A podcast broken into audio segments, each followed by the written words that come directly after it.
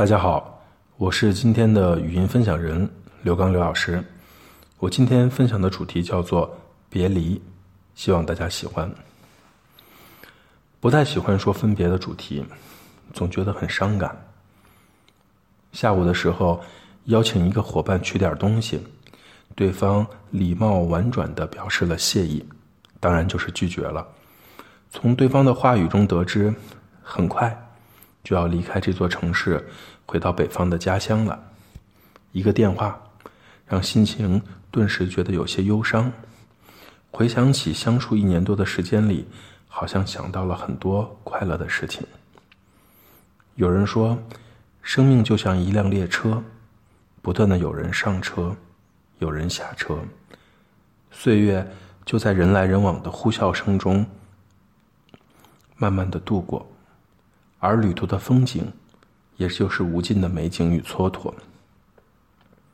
我们都是列车上的乘客，每到了人生的一个阶段，就像火车到了一个站点，总会有人走走停停的。有些人陪伴了我们一阵子，有些人陪伴了我们一辈子，又或者在某个不知名的站点，我们选择了下车，就变成了相濡以沫。不如相忘于江湖。小的时候，辗转一个又一个的家庭，觉得分别没什么，反正都差不多。因为我想不想、喜不喜欢，并不重要。命运给我什么，我就得接受什么。一个人在家的时候呢，总要弄出一些声响，要么一回家就打开电视，要么总是把狐朋狗狗友的召唤回家，总之。要有点什么声音在身边，为此被爸爸骂过，摔过电话，可就是死性不改。好像现在回想起来，十岁之后、十八岁之前，大部分的时候都是我一个人度过的。上了大学，每当学期末的时候，总是早早就离开校园，美其名曰不想浪费时间，其实说白了是害怕，害怕一个人，也害怕寂寞。更恐惧孤独。对了，孤单和孤独是不一样的。孤单是没有人陪，孤独就是有很多人陪，心里依然觉得是一个人。